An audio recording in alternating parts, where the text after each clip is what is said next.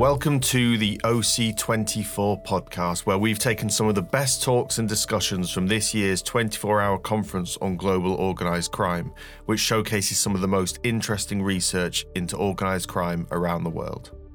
This episode is called Italian Mafias in Europe, From Text to Context.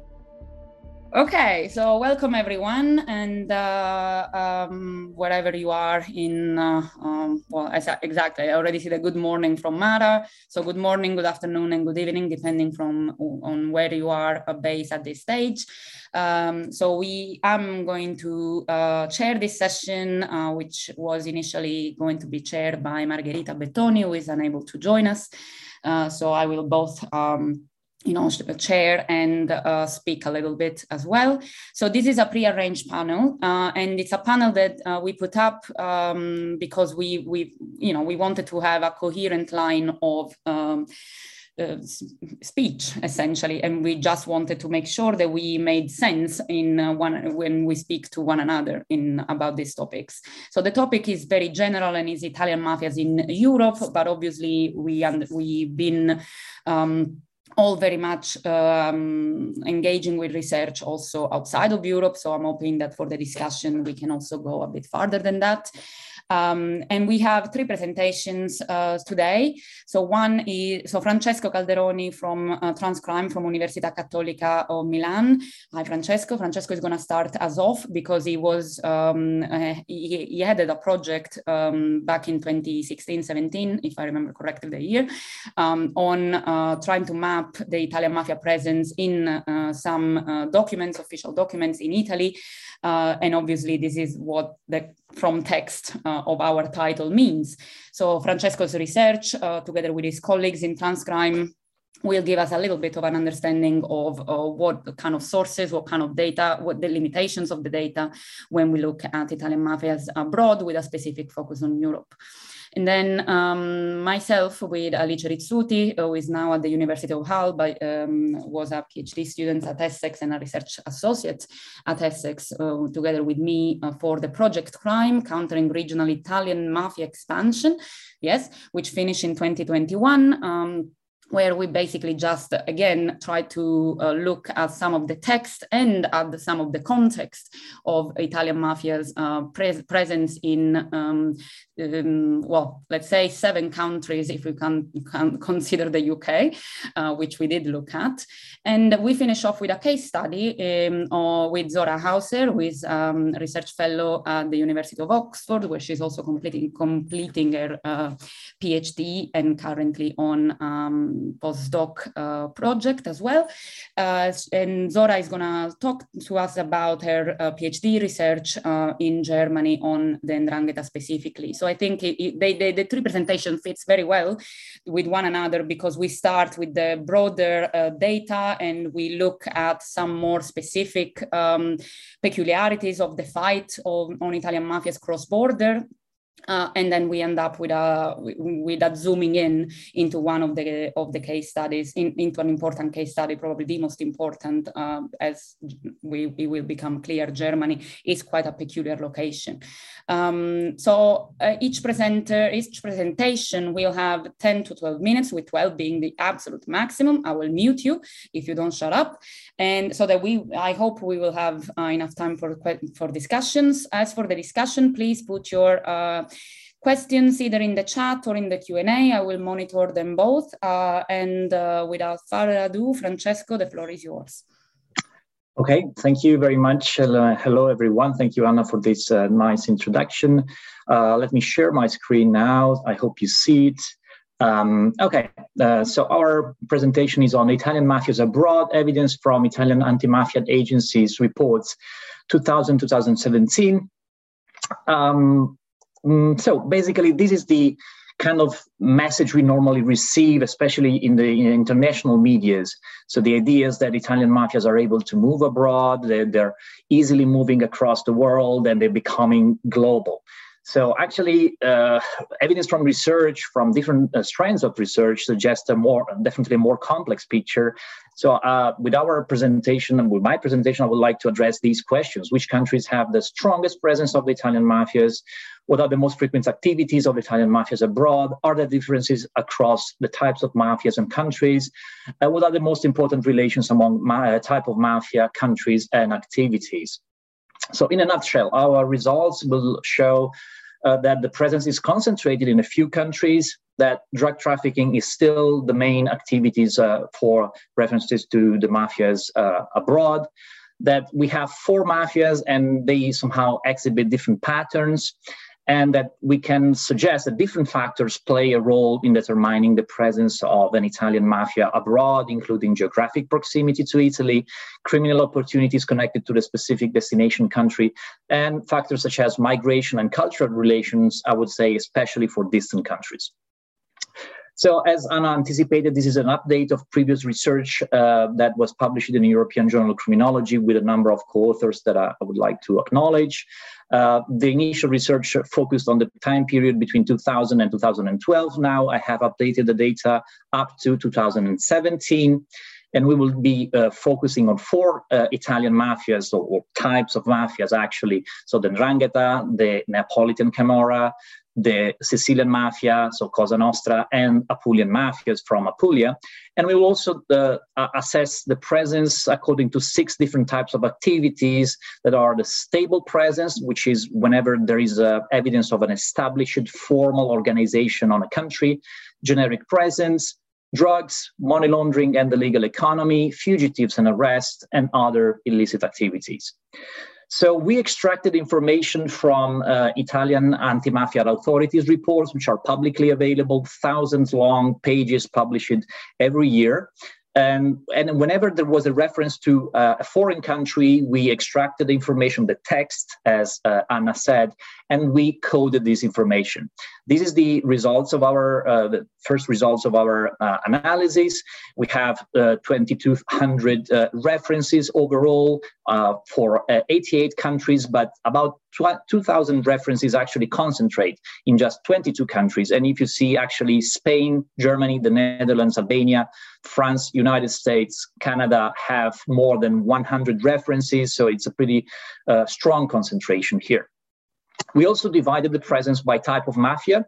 The, the mafia which reports uh, the uh, highest numbers of references, of course, is the Ndrangheta, with about forty-two percent uh, of the references, then followed by the Camorra and Cosa Nostra, and of course, late, the last one, the, the Apulian mafias. And also the presence of the mafias across countries is somehow correlated. The correlation is positive, and it's particularly strong uh, for the Ndrangheta and Cosa Nostra, which suggests that the Ndrangheta and Cosa Nostra tend to be present with the same intensity on the same countries, whereas, for example, uh, the presence of the Camorra and the Ndrangheta is correlated only at the lower level, so they are normally present in the same countries, but with some more differences. For example, uh, the Camorra is very much present in Spain. About forty percent of the reference to the presence of the Camorra abroad concentrates on Spain. But at the same time, uh, for the Ndrangheta, we have a very strong presence in a number of countries. Of course, Germany, that uh, we'll discuss later, uh, France, Canada, Colombia, Switzerland, and Australia. We also have countries that have a more balanced presence. For example, the Netherlands, we have uh, some, somehow a significant presence from all the four types of mafias, uh, and also the United States that have a strong presence from both the Sicilian mafia, so Cosa Nostra, and the Ndrangheta. Then we have uh, peculiar presences like Albania has a strong presence from the, the Apulian mafia that points to a geographic pattern because, of course, Albania is just across the Adriatic Sea uh, from Apulia. And let's focus now on activities. Well, about uh, thirty-eight percent of the references uh, uh, talk or refer to the, the drug trafficking. Then we have the generic presence and uh, involvement in money laundering and the legal economy. So this is uh, there are some changes from the previous research. So the previous uh, research, we, we focused uh, on time period between two thousand and two thousand twelve. Uh, drug trafficking is stable. It's stable in both samples. It's about thirty-eight percent of the references. So somehow the drug trafficking still plays a major role, uh, important role for all uh, the mafias, Italian mafias. At the same time, there's a decreasing uh, frequency of generic presence and fugitive arrest, whereas we have an increasing stable presence, references to stable presence, of course, and money laundering and the legal economy.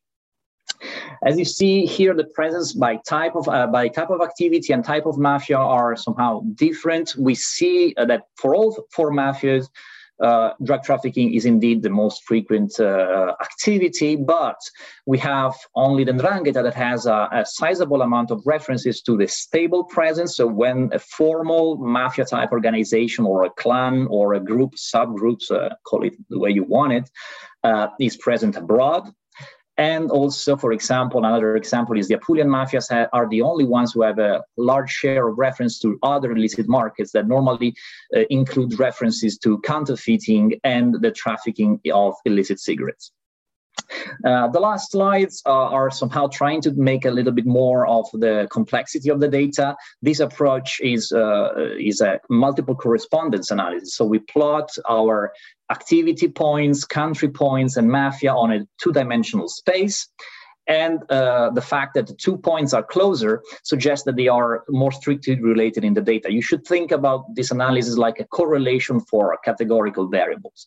And it's very used in sociology, was spearheaded by Bourdieu. So uh, I think it uh, helps a little bit to inductively uh, uh, identify some patterns. The idea with this analysis is then that you have somehow to draw close clusters, identify clusters of points together, and understand a little bit how the the, the, the data the data uh, is shaped. So these are the four cl five clusters that I have identified. Let me quickly review them.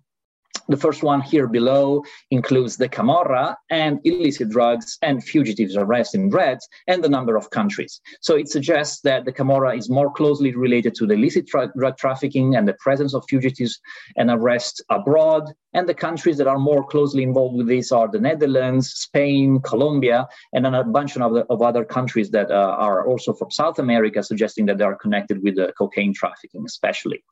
And a smaller cluster here is interesting. It's Cosa Nostra is connected with generic presence, France and Belgium, somehow suggesting that the Cosa Nostra is also close, yes, to the drug trafficking, but has a very maybe generic presence in uh, two uh, countries such as France and Belgium that has shared important uh, cultural, social, and somehow geographical connections uh, with Italy. Then we have a cluster up here in the first quadrant that includes the 'Ndrangheta, stable presence, and money laundering. And the countries that are more concerned with this cluster are Germany, of course, we will talk about that later again, Canada, United States, Switzerland, and Australia. Then somehow I wanted to emphasize also a cluster, kind of a cluster uh, with money laundering, Switzerland, San Marino, and Romania, especially Switzerland and San Marino are very important for it, it, their connections for the banking and financial industry. And of course, they are uh, very close, if not included in the Italian territory. So it's not surprising. And also when uh, reference to money laundering and the legal economy pop up, they also come up in, in our data. And the last cluster uh, is quite distant from other points. Suggest that the Apulian mafias that are in this cluster are somehow behaving, or they, they show patterns that are separated from the other mafias. They are connected to the dot, red dots, uh, suggesting illicit other activities that, as I said before, comprise illicit cigarettes and counterfeiting. And the countries that are involved in this cluster are Albania, Montenegro, and Greece, which are on the Adriatic coast or the Eastern Mediterranean uh, and close to Apulia. At the same time, China, maybe as a source for counterfeit goods or for illicit cigarettes, and the U K as normally as a destination for, for such goods. So wrapping up, uh, um, again, uh, I think the, the data that we have and the update that we uh, had just presented show that indeed the, the Italian mafia presence is not freely uh, available in all countries. Italian mafias do not go around in any country in the world. They are concentrated in a in a, in a few in a set of few countries. Um, uh, that still drug trafficking is a, a, a very important activity uh, for Italian mafias, that the four mafias exhibit somehow different patterns that, of course, uh, the next presentation will um, uh, assess in a, a greater detail. And there are different factors that probably affect the presence of Italian mafias abroad, including geographic proximity, uh, criminal opportunities and connections with the drug trade, for example, and also migration, cultural connections with Italy, especially for distant countries such as the U S, Canada, Australia, or Brazil. So thank you very much. That's it. I hope I stayed my time. You did. Uh, thank you, Francesco. You actually were up, even a bit earlier, which is great. Wow. Thank you so much. Okay, so while you stop sharing your screen, I'll invite Alice to um, join me here on the stage so we can um, proceed with our presentation. Um, Alice will share the the slides uh, and I will uh, start and then leave the space to her. Um, so what we are uh, talking about uh, here is basically a follow-up study, essentially. So um, what we uh, did in our Mafia Around Europe are uh, the reflection from the crime project. So first slide, Alice, please. Um, okay, uh, so yes, the project. So the project is essentially, as I said, uh, was uh, started in the middle of the pandemic. So we had to kind of readapt it. And it was uh, led by myself at the University of Essex um, and with Alice, uh, which in the meanwhile completed her PhD and became a research associate also at Essex. Um, we, it was a project which was run in partnership uh, with Eurojust Italian Desk and Europol Italian Organised Crime Unit, with, uh, which essentially helped us to define the project Um, scope in a way and start off with the database. Um, what we looked at was um, secondary data, first of all. Uh, so it was uh, the project was done in two phases. Um, and the first phase was open source and archival documents, such as the Direzione Investigativa Antimafia report, two, two per year for the past five, six years, arrest warrants then we did have, um, and we did manage to, to get from different sources. And uh, in, we interviewed at the very beginning of the project some experts uh, on different uh, countries that we could identify as uh, our country of choice. And And then we uh, completed overall forty interviews with um, law enforcement, including law enforcement as well, with specific anti-mafia units in the countries uh, we um, identified where there was an Italian, obviously, anti-mafia unit. Whenever there wasn't an Italian uh, anti-mafia unit, we talked with liaison officers of the Italian police or the Guardia di Finanza um, in the, um, seconded in the, in the country of, the, of interest. So we focus on six countries out of the Eurojust uh, Europol selection, uh, as uh, Alice will tell you in a little bit more detail, with Italy as a, obviously as a parallel country in a way, and we chose to add at the very end of it, Brexit Britain, just because it poses some more interesting questions for research. Um, so Alice, if you want to start off. Um, yes, so um, the way we frame mafia mobility, the mobility of uh, Italian regional mafias in these uh, selected countries, we try to look at um, how uh, the historical presence of Italian mafias changed uh, abroad. Um, and it's a pattern that Is, was very interesting, especially in relation to certain countries. We looked at the definition of Italian mafia, which of course, uh, by nature, is a very, very Italian-centric definition. And we saw uh, how this was opposed to the, uh, or additional to the definition of, of organized crime, and whether some of these jurisdictions were adopting the definition or not, also in terms of terminology. Uh, we looked, of, for, of course, at migration studies and globalization studies. We saw if um, there were um, uh, patterns related to alien conspiracy theories and ethnicity traps. Uh, and uh, most of all, we saw that uh, Italian mafias, as Anna will tell you uh, a bit more later, um, very much um, moves abroad following a pattern of uh, opportunity, or as we called it, um, conditioned opportunism. Um, of course, the limitations of the study are sort of obvious. The study most probably suffers from a sort of ethnocentric relativism. First of all, the fact that both Anna and I are Italian, the fact that um, we, especially at the start, mostly interviewed uh, Italian um, experts, and at the very start also Italian law enforcement and prosecutors, uh, which of course um, sort of conditioned the, the study um, because of institutional perception and the bias. However, this is something that we balanced as uh, Um, most as possible uh, with the um, interviews with experts and law enforcement, as Anna said, from the other countries, uh, which often provided a clearer overview, uh, more complete, even sort of challenging the results that were coming from the, coming from the Italian data. Um, of course, this is only a starting point. Uh, it, um, the idea behind this report was to offer a first methodology to read the, the presence, the expansion of Italian regional mafias uh, in Europe, especially in these countries. More specific uh, research on each country, of course, needs to be, um, needs to be conducted. Um, Uh, as Anna said, we focused on Germany, Spain, Switzerland, Romania, Belgium, uh, because these are the first six countries that Eurojust gave us uh, that require more uh, judicial assistance and cooperation from Eurojust and from Italy.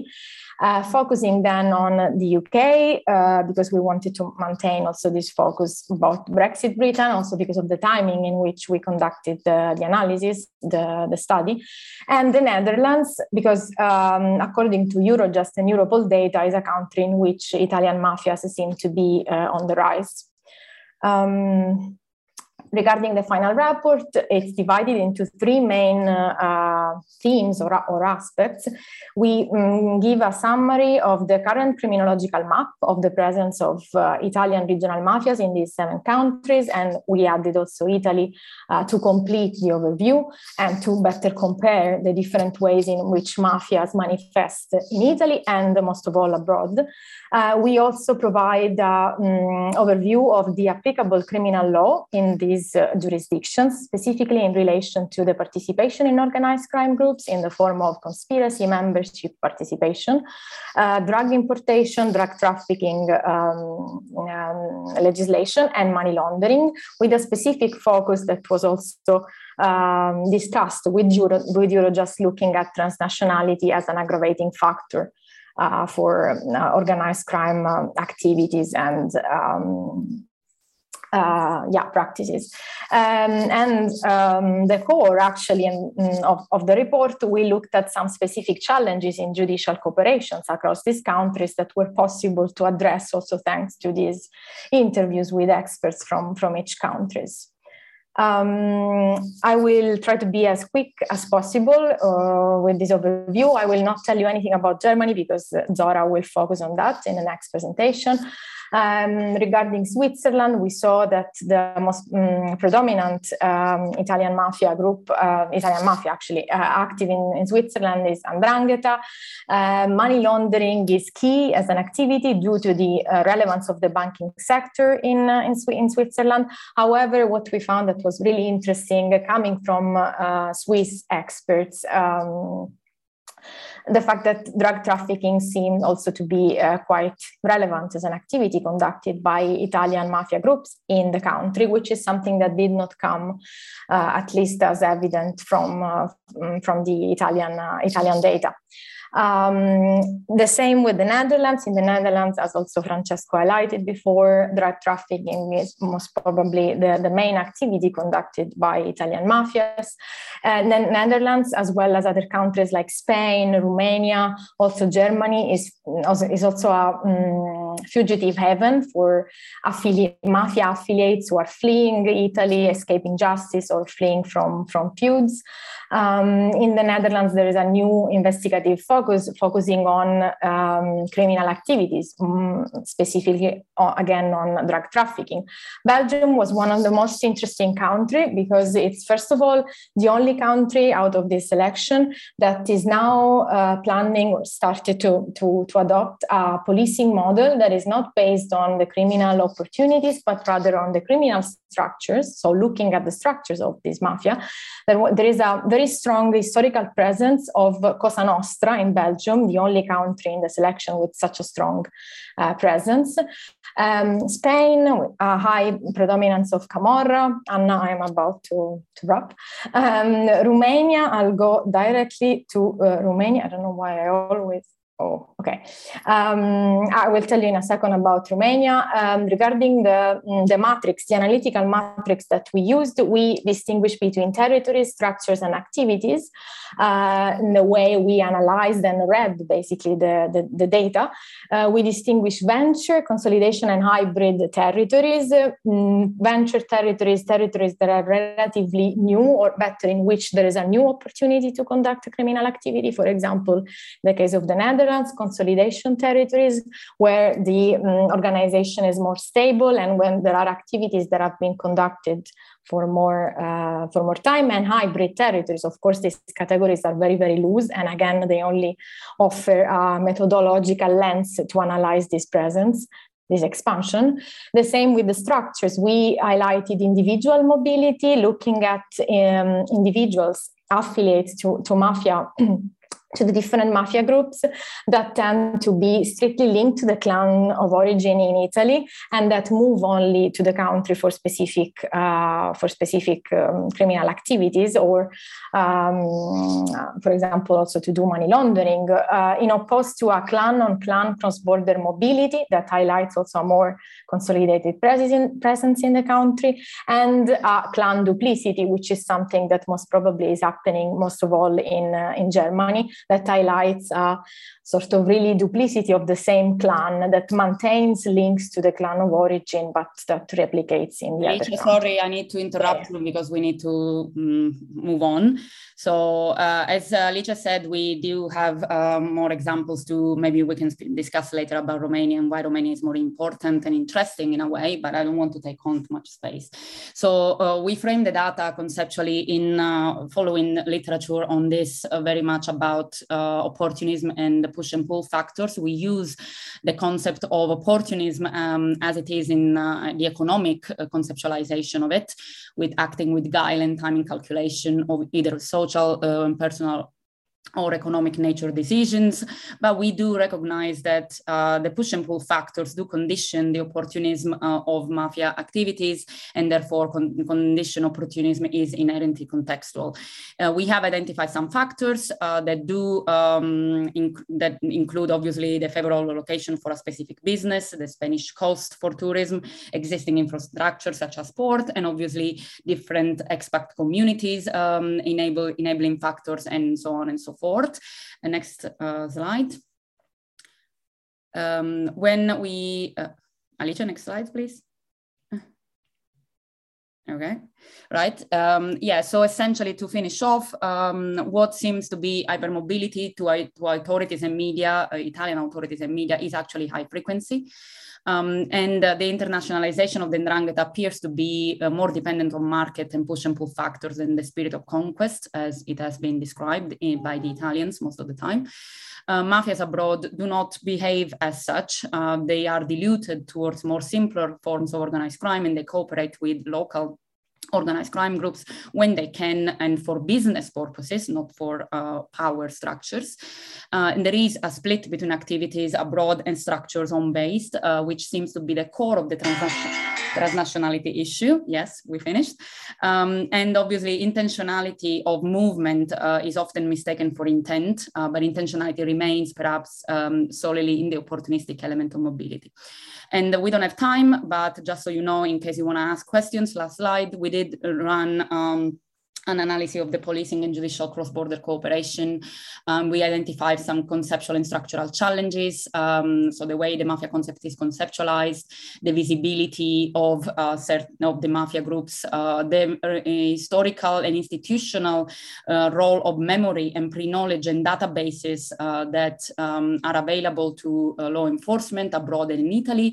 And uh, we identify some technical challenges, anything from um, the criminalization to uh, the technical investigation, so the, the digitalization of investigation, the existing challenges with the European investigative order, for example, um, and so on and so forth. So we can stop um, this presentation now. Thank you. And for anything that you need to obviously ask, uh, we can uh, do that later. And I invite Zora to switch on her. Um, yes, so Zora, the floor is yours. I'll appear again when you are about to. Okay, thank you, Anna. I hope you can hear me well and you can see my slides. Yes, we can. Uh, okay, great. So uh, I'm very happy that actually uh, I'm coming last in this um, in this panel, because I think for now, by now you have a very clear um, idea of um, of the framework within which my own research is actually situated. So I've spent uh, the last four years uh, looking at the international expansion of the Ndrangheta, the Calabrian mafia. Calabrian mafia because it originates in the in the region of Calabria that you can see here circled in in red. And I've been looking at a specific case of Germany, the reason why um, Francesco has already uh, mentioned, and uh, and Anna and have reinforced again. It's one of the most interesting case studies because it sees a very pronounced, long-standing and structured presence of this organization, uh, which is in Europe, um, apparently, at least for what uh, regards statistical overview, the most significant uh, presence, whatever that means. And that's exactly the, exactly the question that I wanted to answer. What does it mean in concrete terms, and what are the consequences of such a presence? So what you're going to do today, because we only have ten minutes, it's actually really zooming in uh, into a case study. And the case study is one of the presence of the Ndrangheta in the legal economy. I'm going to start by giving you a little bit of an overview of the Ndrangheta in Germany so that you have at least a little bit of context. Then we're going to go into the case study and we're going to look at two specific activities, what I call money laundering, or what is known as money laundering, but also entrenchment in the economy. I distinguish the two, the two aspects. I think it's very important to keep them separated at an analytical level. And then I'm going to just conclude with some food for thought, if I'm going to have the time for that. Otherwise, I'm going to share it later on. So the Ndrangheta in Germany, we see uh, the first presence uh, of individual Ndrangheta members already in the sixties, towards the end of the sixties, and we see the first clans forming, the first structures, the first outposts, however we want to call them, in the seventies. So this is the first reported presence that we are able to document. Uh, however, only in two thousand seven, and actually in two thousand eight, after a shooting uh, between Ndrangheta clans that happened in the city of Duisburg in, in Germany, um, law enforcement and authorities more generally started to uh, acknowledge the phenomenon. And that means also to actually look into the phenomenon. And what you can see here on this chart is the alleged numbers uh, of members of Italian mafias in Germany. What you can see very clearly is that Ndrangheta stands out for having more in terms of number. Uh, what also you can see in this slide is that the increase is quite insignificant uh, over the course of the, of the past decades. And that, of course, does not mean that suddenly all the Ndranghetisti moved from Calabria into Germany starting two thousand eight. It simply means that law enforcement started to prioritize this phenomenon and to look into it. Now, Uh, I'm not going to spend a lot of time on this, but we can uh, maybe speak about this later. Uh, what I also wanted to showcase you, showcase and illustrate here is that, in fact, uh, these numbers do not tell the entire story. And this is obvious. We are speaking about organized crime. We are speaking about a secretive phenomenon. But what you can see here is, Uh, with the case of two thousand nineteen, that the police only mapped three hundred forty-four alleged members of the Ndrangheta present and operating in Germany, while the government, so another authority, the government was speaking of a dark field of unknown or potential uh, members that are actually active in Germany that goes up to one thousand individuals. That is two to three times the, the number that is mapped by law enforcement. If you then zoom out a little bit more and you look at uh, journalistic sources, in this case, investigative platform Correctiv, you can see uh, that the number is even bigger. Now, why am I showing this? Not to say that law enforcement does not their job. That's not the point. The point is that we are having some problems in identifying these people, in identifying whether they are members of the organization or not. Are they criminals or are they not criminals? How do we map them? How do we categorize them? What are these people and what are they doing really in Germany? But this is a problem that goes beyond Germany. Now, one of the reasons why we have these problems, this problematic, is because there's a very significant presence in the legal economy in Germany when it comes to the 'Ndrangheta, and this is not exclusive to the 'Ndrangheta. And the presence in the legal economy means that there is a disconnect, at least at a superficial level, between the straightforward and visible criminal activity and actually the, the, the, the, the this disconnect between the criminal activity that is happening usually somewhere else or is hidden behind, behind the legal front that is basically preventing or making it more difficult to actually classify and identify this activity. And that's why we're looking into, um, into the presence of the 'Ndrangheta in the legal economy, and that's why it's so relevant to actually really try to understand what that means. And we're going to do that by looking at money laundering as one aspect that most of you probably are very familiar with, and the most simplest definition simply is basically any activity which is aimed at disguising the legal origin of criminal proceeds. But you're also going to look at entrenchment in the legal economy. Now, these two aspects are obviously interconnected, but they're not one and the same thing. So money laundering does not always result in entrenchment in the legal economy. But in the case of the 'Ndrangheta in Germany, and this is not an exclusive case again, this has happened. And when this happens, when criminal organizations do entrench themselves in the legal economy, that enables them to operate with comparatively less exposure to law enforcement. That's why the numbers I just talked to you about. It allows them to integrate in local communities, and it allows them finally to also build up contacts in politics. So now we're going to first start by looking into money laundering in Germany. Uh, we know that between fifty and one hundred billion euros are laundered every year in Germany. That's a big sum. Those are estimates. And that's also one of the reasons why you can read every now and then on, on newspaper headlines that Germany is a money laundering paradise. And in fact, beyond the fact that it is fifty or one hundred billion euros, what we can certainly uh, address and certainly document is that there are significant vulnerabilities of the German system, which basically make money laundering uh, easier, comparatively speaking, than in other countries. And I'm going to really just quickly touch upon them, uh, three of them, which I think are very important: cash, oversight, and transparency. transparency. When it comes to cash, in Germany, there is no upper cash limit. That means that at least theoretically, this is not always the case, but at least theoretically, you can buy anything at any price with cash. So you have no limits. And on top of that, it's not only possible, it's actually quite widespread to pay in cash. So according to the Deutsche Bundesbank in two thousand seventeen, seventy-four percent of all the transactions were made in cash. Now, against this background, what we have in Germany is insufficient oversight and insufficient transparency. Oversight, I'm going to just speak about tax authorities, which are the one that are most heavily, uh, not the only one, but the one most significantly involved in, uh, in identifying and in countering uh, money laundering. Uh, we see that in two thousand eighteen, according to what has been uh, communicated by the union, sixteen thousand positions were not filled. Now, this has changed over the last years. However, still today, uh, for example, the financial intelligence units, which are dedicated or tasked with uh, fighting money laundering, can simply not um, catch up with the workload that they have. A lot of the cases, the case files are simply never processed. Same thing in the non-financial sector, we have very fragmented and inefficient oversight, especially when it comes to specific professional categories, for example, notaries, which are relevant within the discussion around money laundering. Last point, transparency. I'm not going to go into the nitty-gritty of it, but uh, land registries are not searchable in Germany. That is problematic in terms of transparency. And also, it is incredibly difficult, even at the comparative level, uh, to establish beneficial ownership in Germany.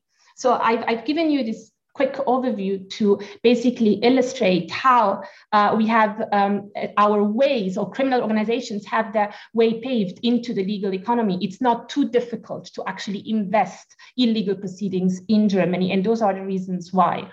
And now what we're going to look at is entrenchment in the legal economy. As I said, this is not always the result of money laundering, but in the case of the 'Ndrangheta in Germany, it is most significantly one of the results. And what we see at an empirical level, here you can see a couple of pictures of my fieldwork uh, in, in Germany. I've conducted fieldwork in Germany and in Calabria, obviously, is at an empirical level, we do see that the 'Ndrangheta in Germany has been significantly investing in uh, the gastronomy sector. Why? Well, for money laundering purposes, obviously, but also from a logistical point of view, it does make sense because it's very difficult to, um, to basically get surveillance approved uh, in... Um, I have nine minutes, so uh, surveillance approved um, in, in public spaces, but also legal fronts. And that's the point that is actually the most uh, important that I want to share with you, because legal fronts basically enable this organization to build up trust and social capital, which then in turn allows them to entrench in the community and to build up contacts to politics. And I want to give you uh, very quickly an empirical example. Uh, and I thought if you if you if you actually read this through with not my own words, but with the with the words of the person, in this case, a mayor, a German mayor in a German city that has been involved in such a dynamic, it could give you a more interesting perspective. So here we have the situation in which a German mayor built up a relationship and a friendship with what turned out to be later on a, a mafioso, a member of the Ndrangheta. So as you can read here, and I'm going to maybe uh, go through this a little bit quicker as I thought I would. Uh, as you can read here, the mayor basically starts to establish a relationship with this restaurant owner. He's a Calabrian restaurant owner. He uh, arrived in the city, had his restaurant, then he wanted to get bigger. He reaches out to the mayor.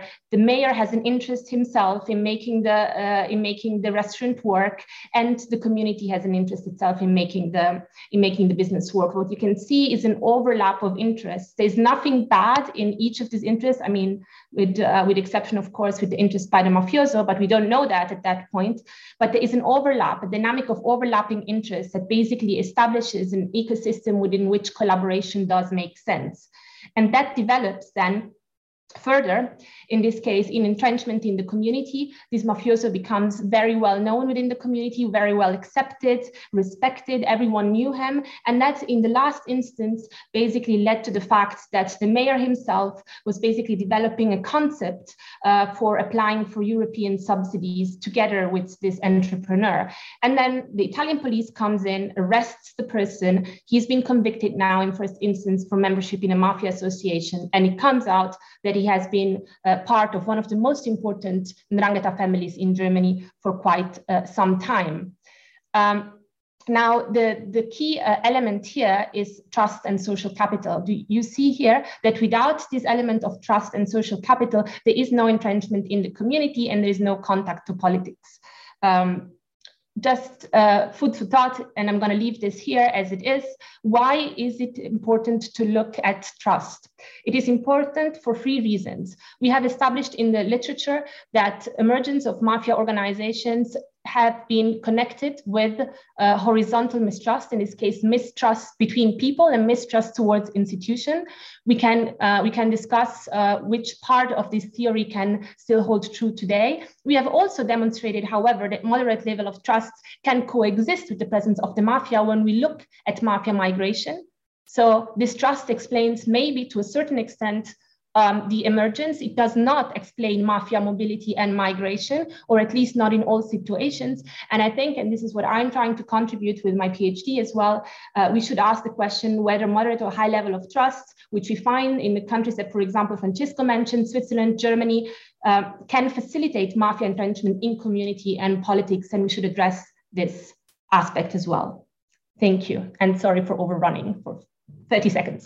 That's okay. Yes, exactly. thirty seconds is still good. Okay. Thank you very much, Zora. Uh, very clear as always. So um, now I would invite you all, uh, Alice and Francesco, to join us uh, in, uh, in, well, in video, if not in spirit. Okay. Uh, so, right. So we have um, a number of things that are coming through the chat, some of which are just shared with us and panelists, some others with uh, everyone, so it's a bit complicated. And we have some questions that I see already Francesco answered to one of them uh, in the uh, Q and A. Um, but before we go, I think we can just start with uh, one of the running themes of the chat, uh, which is uh, the data. And uh, I think uh, talking about data with uh, something uh, as elusive as the concept of Italian mafias, uh, Uh, and for those of you who know me, know that just the thought of Italian mafia doesn't sit well with me um, with, because of the ethnicity traps that it implies. Uh, so I would ask um, quick comment from um, Francesco and from Alice and from Zora as well on, um, on the data, essentially, what kind of data, how easy was it to combine the data, how creative um, we need to get when we do go to the data collection uh, for this topic, and uh, more importantly, what do you think uh, could be done better in a way for data purposes? And obviously, I'll, I'll talk to this myself at the end as well. So Francesco, do you want to start? Yeah, thank you. I think it's a meaningful point to to to open the discussion, because um, the, the the reason why we wanted to to to do the the research that I presented was that uh, most of research, uh, previous research and current research on mafias abroad relies on case studies, which are great. They they give you a lot of depth, and they allow you to understand a specificity maybe on a country or a region or a city. But then uh, when you want to have a broader picture, for example, like uh, answering simple questions, where is where are the countries where apparently the mafias are more present, uh, we, we hit a wall. Um, so the, the idea was, okay, we have this amount. Uh, and if you look around uh, Europe and uh, all the activities against organized crime, including Italian mafias, you don't have any uh, comparable data uh, set or collection. Also because, of course, every country has its own criminal law, and only Italy has a, a anti-mafia uh, legislation, which is very specific. So the idea was to take text reports, very lengthy and detailed reports from the Italian anti-mafia authorities, and somehow code them. As I, as I wrote in the chat, we read, and every reference to a foreign country we, we, we reported, we, we break, broke it down, analyzed it, and And these resulted in somehow data that is a, is a little bit more manageable and allows you to do the kind of uh, analysis that we did. Then, of course, uh, two comments to, to, to close. First, of course, we provide a broad overview that uh, doesn't want to replace, but actually complements case studies and quali more qualitative approaches, such as, for example, Zora research, I think, complements very well with what uh, we've done. And somehow corroborates, we both corroborate each other. And uh, secondly, of course, the, the analysis relies on, on what the Italian anti-mafia authorities report.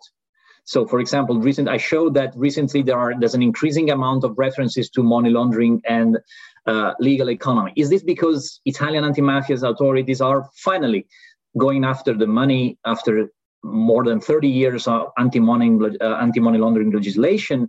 Or because the Italian mafias are increasingly laundering money abroad? I don't know. I, actually, I tend to, to, to, to suggest that we are certainly biased by the perception of the Italian anti-mafias authorities. So take these results, of course, with a pinch of salt. Thank you. Right, thank you. Uh, and um, Alice, do you want to come in on this? Um, I yeah, well, first of all, yeah, I mean, in a way, Anna, we did the same, because we also analyzed the reports from the Italian anti-mafia, uh, Direzione Nazionale and um, Direzione Investigativa. So um, super long, extremely long reports that sometimes were also not super easy to access, especially in the case of the Direzione Nazionale Antimafia. And interestingly, some of the data uh, did not match with what the prosecutors and police forces told us in the country that we analyzed. So um, it, in terms of data access, I think it's necessary when we look at mafias, Italian mafias abroad, necessarily to talk to the police forces, prosecutors abroad, like, because of course the way mafia, uh, these groups manifest in other countries, well, not of course, but possibly it's not the same as the one that it is in Italy. And I think, Anna, and I am sure you agree with me, that it was really interesting to see how many of the people we talked to, non-Italian um, forces, uh, even in a way challenged what the Italian data were saying. Uh, interestingly, even one of the one of the data that was in one of the, the reports of the Direzione uh, Investigativa Antimafia, in the case of Belgium, uh, was in a way challenged and corrected by our Belgian um, authorities, let's say. Um, and, uh, in, and the same happened also in a way to with, with other countries. And I think uh, and you can say it was not easy to, to talk to certain people. In fact, in, in some of these countries, we were not able to talk to police forces, like in the case of Spain. I think Spain was, was possibly the most difficult country to access in terms of primary data. Um, yeah, I, I'll leave, I'll leave yeah. Zora to comment on this, and then I'll come up as a closure on this point, if you don't mind. Thank you, Zora. Um, so I think I actually agree with Alice a lot. Uh, the important point here is that we have to uh, try to include sources that come from different origins. So we cannot just rely on one source, just coming from one authority, especially if actually what we are studying is not happening in their own country. So if you're basing, uh, if we're basing our study on the Italian understanding, in my case, for example, of what is happening in a small village in Germany, it's just going to be very limited. And that doesn't mean that that you shouldn't consider what Italian authorities have to say about it, but you should integrate this source with also the understanding that police, for example, prosecutors, or even local, just uh, local, uh, local institutions have about the same phenomenon. And just um, basically about this, I think uh, I wanted to uh, to. to pick up on something that Francesco said, that there's a lot of case studies and uh, not much comparative work being done, and you need to do this, um, these overviews. Actually, it's I find that interesting because um, when you published this uh, overview that you talked about in two thousand sixteen, that was one of the reasons why I picked Germany, right? I could pick out of this, um, I could pick out of this very confusing uh, scenario, my case study. Uh, however, it is also true that it's, it's that case studies can be compared. So we can do comparative case studies, and maybe uh, that's the best way to do comparative work, because as you said, it's very difficult for you now to do comparative study if you wanted to produce the same kind of work based on German data or on um, Belgian data or even Interpol maybe. Uh, so it's really difficult to compare these data sets because they're different, they're collected in different ways. When it comes to qualitative or mixed methods case studies, maybe a comparison is, uh, is easier, but I totally agree, it's completely complementary. And I, I could see it with my own, with my own work, how that worked out. Thank you, Zora, Alice, and Francesco. I think it's uh, this all speaks to um, the, pro the knowledge production, essentially, and the way knowledge production works, uh, and the way we as researchers approach this.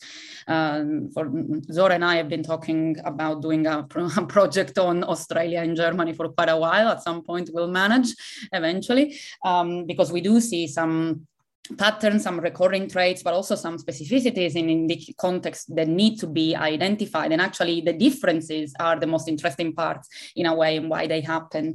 Uh, but I think one, one last point uh, that I can make, especially when, uh, because I've, I've been doing this research on mobility in Australia and Canada, and uh, recently this European project, uh, it also goes to show um, in the production knowledge um, narrative of law enforcement in different countries, how much influence formality and how much reinforcement of each other's uh, concept there is. Um, so there is a reason why everyone is so focused on Italian mafias in Europe all of a sudden, and the reason is because of the policy transfer and the necessities, obviously, of interacting at the European level. And the way this, the, the knowledge on Italian mafias is produced, obviously it's contextual, but it's also constantly mirroring each other at the European level. So we need to be aware of that. We need to be aware the narratives are constantly, uh, in a way, negotiated, even across police forces and uh, the broader Europol, Euro, Euro, Eurojust level. Uh, so obviously, we have uh, some questions that I'll try, if you don't mind, to cluster questions together. And we do, I'm, I'm aware of the questions that uh, Ewan Grant is asking, two questions about safe havens uh, and the interest that is shown to Italian mafias. I don't necessarily believe in safe havens myself, uh, but I do know what you mean when you say that. And um, there are questions um, about the um, theoretical contribution, which I think we did answer to in our presentation already, um, and uh, questions and comments on the banking system, the German banking system uh, for Zora, and the linkages that she sees, uh, she might have seen to Liechtenstein or other countries. So I, I think it would be interesting to actually reflect, and I'm going to be a little bit cheeky here, On uh, the other side, so uh, again, one of the things that we find, uh, and I know that all of the panelists are, agree with me, and that's why I chose them eventually, um, is that essentially uh, when we, what we call Italian mafia expansion, eventually, because it's a push and pull um, dynamics, uh, speaks a lot less about the Italian mafiosi agency than it speaks about the system. So thinking about money laundering, for example, and the cross-border dimension of money laundering, um, in, including the questions that have been asked, um, and drugs, which remain the main, um, let's say, um, visible uh, in a way. Um, so money laundering is the invisible one, uh, and uh, uh, drugs as the visible one. I wanted to ask, what, in your opinion, uh, what could what could we do as researchers to correct the narrative in a way, instead of just saying this Italian mafias they move abroad and do these different things? How do we actually change the narrative and say, look, they do move abroad, but their agency is actually, how do we measure their agency, and how do we understand the agency of each single groups and individuals within their structural opportunities? Uh, that actually can um, can change quite a bit. And I think Zora was already speaking about that specifically, so I'll invite Zora to pick up from where she left um, on this. Uh, my entire research approach is actually focused on understanding within which context uh, are certain groups able to do what they're doing. And that doesn't mean, uh, of course, ignoring completely the strategic capacity of such, of such groups, but understanding their capacity within a context. So in this sense, of course, we're speaking about Ndrangheta, we're speaking about Cosa Nostra, we're speaking about Camorra, but what we're speaking is about the conditions that in Germany, in Belgium, in Australia, or in Canada are allowing these groups to actually so successfully sometimes, but sometimes we see also not successfully, um, um, operate in these countries. Uh, so I think the narrative is changed by actually focusing on the context uh, without dismissing completely the strategic element, uh, but also without emphasizing it too much. Thank you, Zora. Any Alice or Francesco? I don't want, I don't, I don't need necessarily all of you to come in, come in on this, but if you do have something to say, please. Um, no? All right, well, we all agree, so that's that's easy. Okay, fantastic. Um, so I did have a question uh, specifically for uh, Zora and for Alice at this stage, uh, which obviously Alice um, mentioned it, but also Zora went into more details on it, on the in, interest of Italian mafias in um, investing in the gastro economy of Germany, as Zora said, but we see this actually being quite a, a large um, type of investment. It's always, so at some point with Alice, we were just saying, oh my God, this is just drugs and restaurants, because they kept popping up all of the time. So um, uh, maybe we, we there is something there about the made in Italy and the way in which Italian restaurants somehow are also perceived in the different countries that can help us a little bit uh, explain, or at least hypothesize on why Um, this is happening. So Alice has done some research on food crime and on the cultural elements of that. So maybe we can identify um, some food for thought. Yes, I mean, as you know, every time like one of our interviewees uh, was telling us about something specific about restaurants, or even some cases in some involvements in food frauds, et cetera, I was always particularly Uh, interested, even more than the rest of the results. Uh, it is a constant in each country that we analyzed, some more than others, like, of course, Germany more than, um, for example, more than more than Romania. Um, it, every time there, we, we found these traces of money laundering activities, they were always somehow linked to restaurants, pizzeria, ice cream parlors, um, Most of in most of the cases owned by Italian Italian companies. Um, it is, I think, when it comes to food, is one of the main um, how can I say uh, characters of the Italian identity, and I say that also thinking of my own research on food crime and agromafia and so on. Uh, it's also what, in a way, makes Italian so well known abroad, and since we refer to the opportunism as a factor, as a um, as a way for Italian mafia groups to expand in these countries, to have connections to these countries. Of course, they make the most of, in this case, this Italianness and the importance of the made in Italy. Uh, also thinking of the Italian culture, uh, the, how great Italian food is. Even in the case of, of the U K, even in, in one of the countries in which we found um, less traces. I mean, we said then that the U K is a sort of black hole. It's actually not clear what's going on.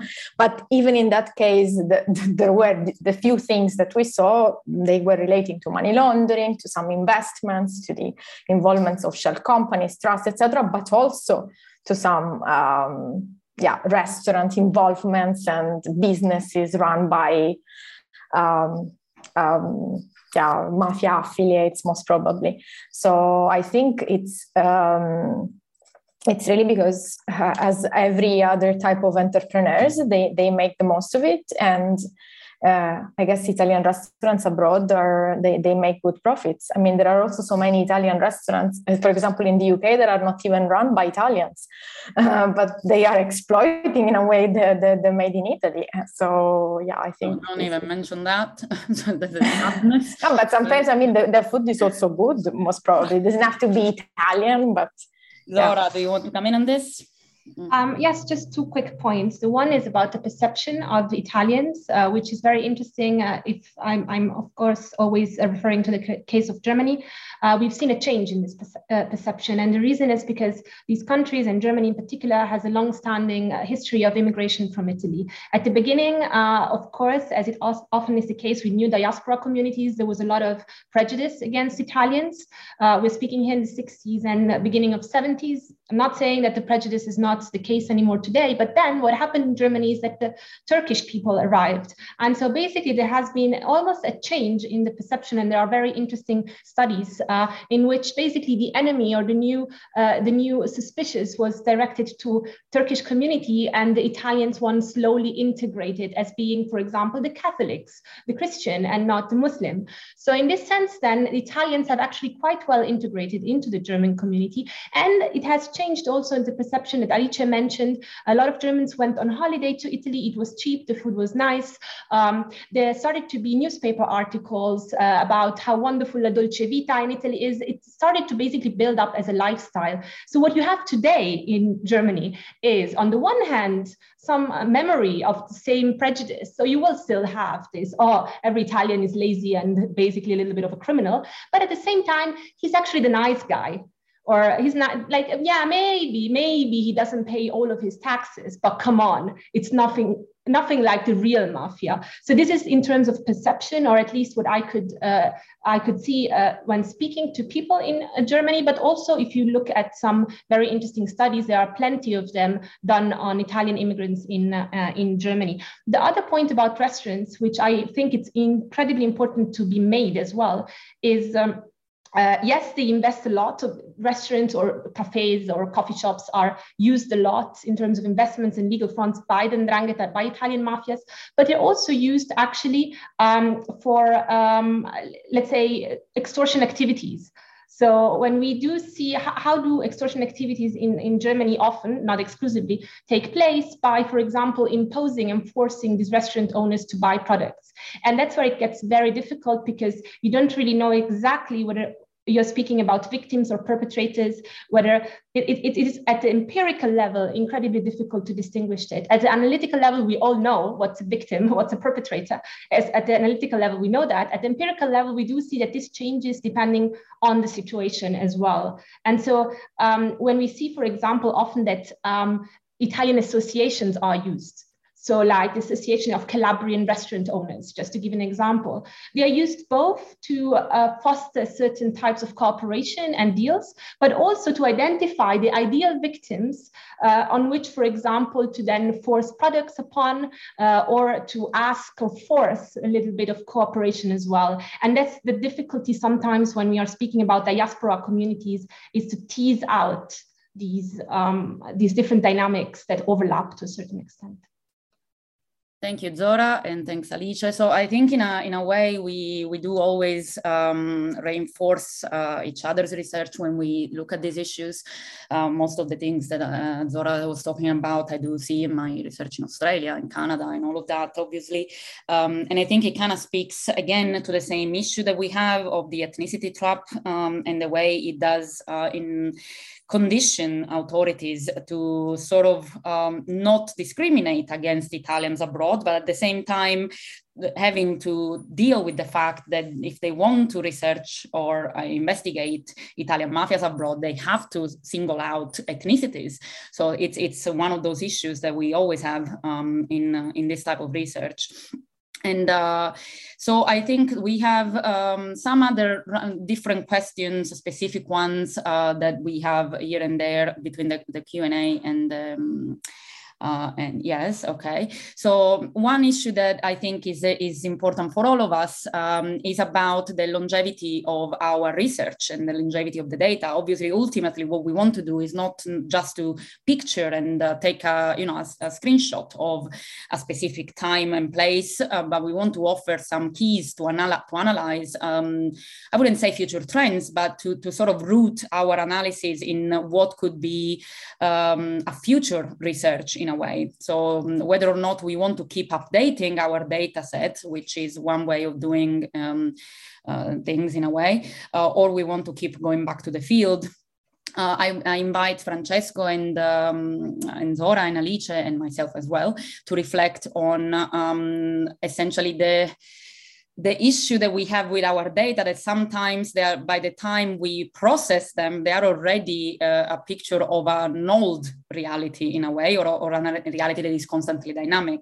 So what would be, in your um, idea, the kind of um, the needs that we have for updating uh, or somehow uh, keeping our knowledge dynamic on such issues? So what would be your the, the kind of things to watch out for in your research um, that you think for future research could be helpful? And uh, for Alice, obviously, we can share the answer. Okay, maybe uh, I can I can start on that. Well, the I think that in any case, the kind of research that we we presented here all together, it's it's dependent on situations that are somehow uh, in the recent past or in the past. We we cannot. It's it's it's really not a forecasting exercise that it, we were trying to do. Then, of course, based on the results we have, we can make some reasonable guess or assumptions uh, about what would be the development. One thing that surprised me in updating the data for this presentation from the previous study is that, you remember, the previous study was two thousand to two thousand twelve, and we gathered nine hundred thirty-five references. By adding just five years to these previous twelve years, the references became two thousand two hundred.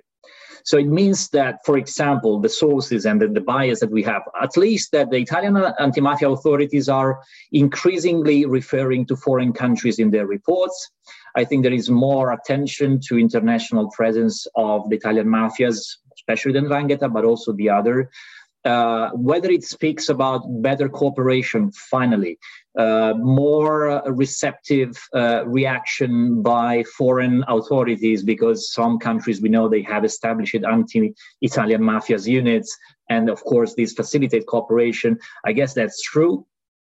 I'm more skeptic about whether it suggests that, that there's a change in Italian mafian presence. I think that also Zora's evidence is that these are long-term processes that develop through decades. Maybe they started with migration, economic migration of mm, thousands or hundreds of thousands of Italians back in the fifties, in the sixties, and just a few uh, uh, individuals involved in the mafias migrated as well. And then, of course, this developed, it is planted a seed and then somehow developed for a number of reasons. So I think that's one thing that interests me uh, a lot, is to see that how this developed and how there's more attention to that. I also think it's, um, as I mentioned before, more references to money laundering and the legal economy are certainly also the result of more cooperation from local authorities in the destination countries. That's my take. It's not that the, finally the mafias are laundering abroad. They probably always tried to launder abroad, although some re re research shows that they want to launder very close to the to their power uh, core power units, because they want to control money. Um, but that's it. So that's my idea. And of course, we plan to update and keep uh, collecting the data. So we'll see. Thank you, Francesco. And Alice, do you want to come in on this? Yeah, just one thing on a note that Francesco just said. It is true. I noticed the same. I started uh, reading all the uh, National Anti-Mafia Authorities reports from two thousand fourteen, so referring to the year before, two thousand thirteen onwards. And I noticed exactly the same, that they the data referring to the countries, not just Europe, but also Australia, Canada, the U S, et cetera, were um, increasing. There were, especially like in the last few, like two or three years, there are way more, there's way more data on that. And necessarily, it is also hopefully an increased sign of an increased uh, cooperation. In a way, is also what we are finding in our report, because we we did find for really each country this also will from um, foreign authorities to cooperate with with Italy. But I think um, again, yes, these are long-lasting also processes. So I don't think anything is going to change in three years or so. Um, and often these studies, they they they they offer uh, even a critical lens and a methodological lens to build upon and to continue with other studies, focuses on other focusing on other countries in a different time frame, for for example. So yes, yeah. Thank you, Alice. Zora, do you want to quickly come in on this? Um, yes, so there are, there are two aspects that really piqued my interest, and uh, I must say that when I started my PhD, I ended up at a completely different point. So uh, I, I hope to be able to actually look at them a little bit more in in the coming in the coming years as well.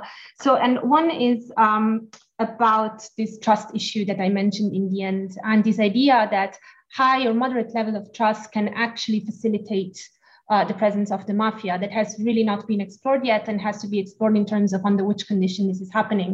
And the reason why I ended up thinking about that is what happens if the state is not responding to organized crime, be it for incapacity, structural incapacity, so legislative, for example, or be it for lack of intent. And very often it's a little bit of both, and very often one leads to the other. It's already creating some complexity. Uh, because the least you are capable, the least you want to actually do it, because it's difficult. But what if, in this context in which the state is to some extent not responding and the population trusts the state, what happens then? Because where there is no trust in institution, what is happening is that what I perceive as the state's inactivity is just the state not doing anything.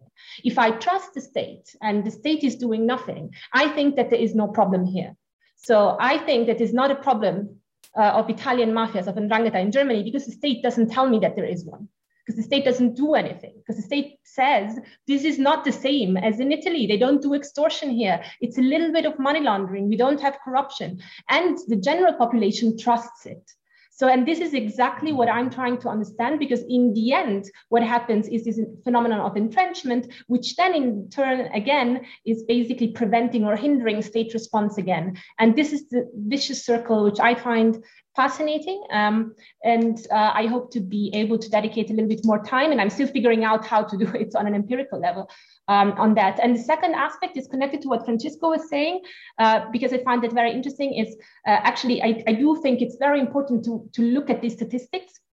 Um, I would be very interested in, uh, in doing a complementary work in which we identify Uh, blind spots that certain authorities cannot see, and then we compare these blind spots with the statistics. So in Germany, for example, it's very difficult to identify extortion. So you don't have a lot of extortion. You end up saying that everything that happens in Germany is drug trafficking. Well, it is not necessarily. Sometimes it, like it can be. So trying to understand to which extent uh, these uh, statistics are representative, because I think they are, and where we should adjust Uh, our understanding. So those are the two points. Thank you, Zora. And uh, so we are bringing the panel to a close, and uh, just uh, my own comment on this. Um, I think I have two main comments as well.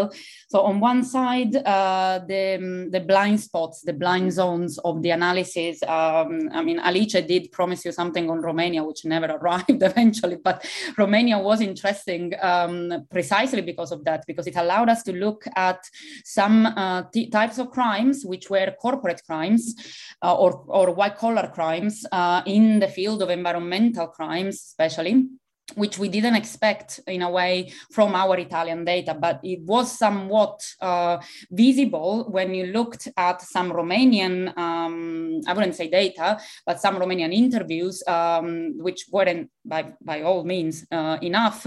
They were just, you know, a, an initial uh, scoping out, but it did give us some interesting um, perspect perspectives. And the reason why it was in, interesting was because environmental crime uh, in the form of corporate crime, including some Italian brokers, which do use uh, this type of criminality to launder money in Romania, um, uh, do appear in the Romanian setting because of the attention that Romania has on environmental crime as a lacking, lacking regulation. So on their side, they brought up this, this interest, and on our side, we couldn't see it.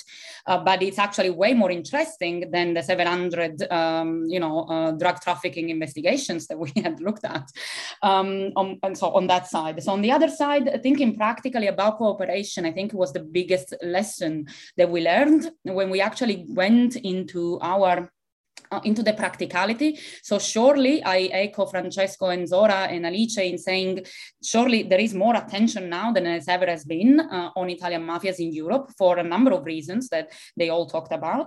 Uh, but also the practicality of cooperation is the reality of, of, of the, the everyday cooperation of the prosecutor who sends the request uh, to um, bug a vehicle that goes from Torino to Switzerland that can't find the right person to send that to, and eventually loses the person in the vehicle or can't use the evidence. Because eventually what we see on the other side is that everything that ends up in a trial or in a court of law has to have certain levels of uh, you know, reliability and certain level of uh, certain requirements to be admitted as evidence. And this is the reality of the everyday life of, of cross-border. We had some investigations that in one day touched three different states between uh, Germany, Belgium, and the Netherlands, uh, and somewhat Italy. So following this investigation from the perspective of cross-border cooperation is a nightmare. So I think we should, you know, and the, it, there has been an immense uh, ability from everyone to, to overcome such uh, challenges. So I think in a way we are in a much better position now. So in, I'm hoping data-wise that in the next few years, there will be some systematic uh, systematization of European knowledge, and I'm talking about Eurojust, Europol, especially as a starting point, that allows us to go deeper into the context of reference. Uh, so thank you very much for everyone, uh, and I'm, uh, obviously we can't clap or do anything. I mean, we can, but no one will hear us.